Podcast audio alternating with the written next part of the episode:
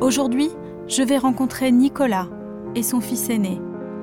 Il habite à Paris, mais c'est en Hongrie qu'il est né, en 1928.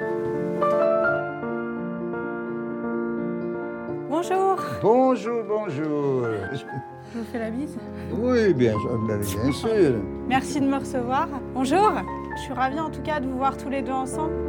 Nicolas est le dernier né d'une famille de cinq enfants.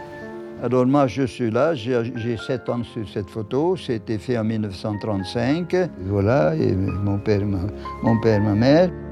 La famille de Nicolas traverse la guerre tant bien que mal dans ce pays allié des Allemands. Mais en mars 1944, les nazis envahissent finalement la Hongrie et la vie des Juifs devient un cauchemar.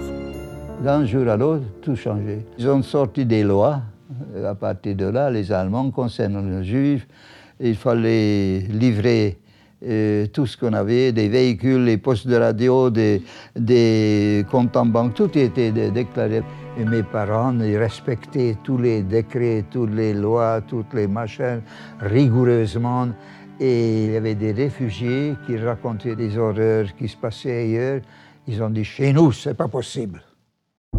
Et pourtant, la fin de la guerre approche et les nazis accélèrent leur rythme les Juifs hongrois sont envoyés brièvement dans des ghettos, puis déportés à Auschwitz à une cadence infernale. En sept semaines, ce sont plus de 435 000 personnes qui sont emmenées. Nicolas a 16 ans. Il est déporté avec sa mère, son père et sa plus jeune sœur, les trois autres membres de la fratrie, ayant déjà quitté le pays. À l'arrivée à Birkenau, il est séparé de ses parents. Le deuxième ou le troisième jour, quand je suis arrivé, j'ai demandé les anciens qui étaient là. Et quand, est-ce que je vais voir mes parents? Ils m'ont regardé. Mes parents, mais quel âge qu'ils avaient, vos parents? Je dis, mon père, il a 65 ans et ma mère 57 ans. Alors ils m'ont regardé. T'as vu la fumée qui sort de la cheminée?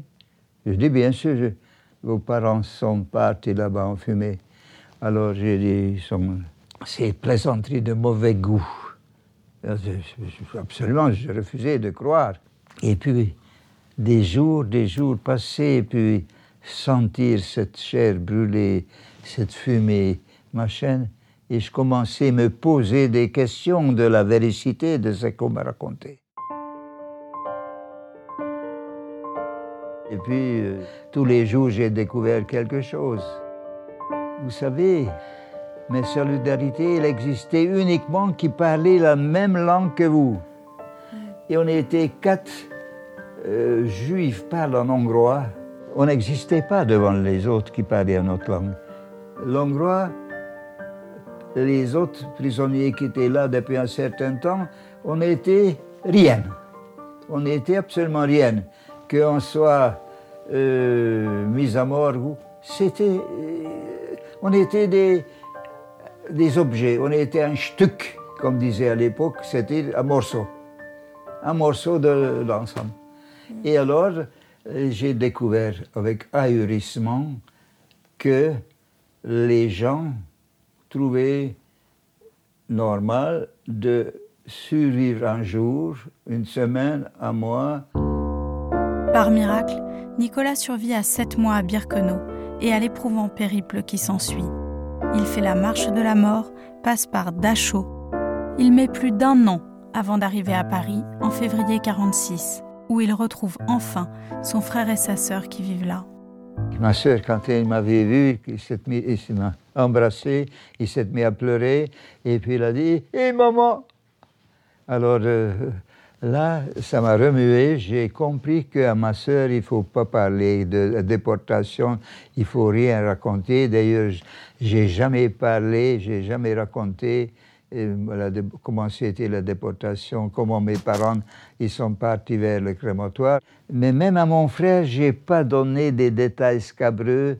J'avais l'impression que je suis l'adulte et lui, qui avait 15 euh, ans de plus que moi, c'est lui l'enfant et moi l'adulte, et il faut pas le trop traumatiser. Vous, vous avez eu donc trois enfants. Est-ce que vous avez parlé à vos enfants euh, quand ils étaient petits?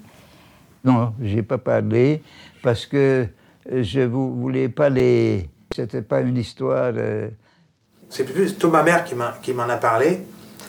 Et puis après, quand j'étais au, au lycée, j'avais quand même pas mal de camarades juifs. Et donc, on a un peu comparé euh, les destinées de nos, parents respectifs. Ouais. Ah oui, j'avais découvert aussi, il avait un, livre avec des, images très, très fortes euh, sur euh, les camps. Ça m'avait traumatisé. Et euh, j'étais allé voir ma mère, j'en avais parlé. Elle m'avait dit Range, tu, c'était trop jeune pour lire des choses comme ça. Et moi, au fond de moi-même, presque à en faire des cauchemars. Vous posiez pas de questions à votre père À mon père, plus tard, quand on a étudié, euh, quand on a étudié l'histoire. Euh, mais c'était le sujet quand même un peu tabou. Enfin, on n'en parlait pas, en tout cas pas directement. C'était le sujet discret, pas tabou, c'était discret, disons. Oui. Moi, je savais qu'il en était, qu'il en venait, quoi, mais, euh, mais je ne savais pas comment que ça s'était passé jusqu'à, en détail, avoir lu son livre. En 85, j'ai eu l'idée d'aller voir le film de lancement de Shoah. Mhm. Et euh, on était allé voir, c'était assez long. Et en sortant du cinéma, ma fille m'avait demandé Mais papa, toi, tu été déporté, pourquoi tu n'écris pas ton histoire? Alors j'ai dit Ah oui, tu as raison, pourquoi pas? Vous, personnellement, pourquoi vous faites tout ça? Vous savez, mon rôle d'ancien déporté, ce qui me préoccupe, que ça n'arrive pas aux autres, même pas n'importe qui, à n'importe qui, que ça n'arrive plus, que l'homme, l'homme d'aujourd'hui, sache jusqu'à où l'homme peut aller. Comment vous réagissez, comment vous voyez euh, ce qui se passe aujourd'hui euh, dans le monde? Je suis vraiment bouleversé. Je me dis que je, je devrais faire encore plus toutes les horreurs qu'on entend jour après jour et les réactions des gens, c'est insuffisant, c'est évident. Mais peut-être, j'espère que ça va mûrir et puis ils vont comprendre de ce qu'il arrive aux autres. Ça peut arriver un jour, si ce n'est pas à eux, mais à leurs enfants, à leurs petits-enfants. Vous avez travaillé, hein? Moi-même, je suis étonné que j'avais eu la patience d'écrire tout ça la personne qui a tapé la machine.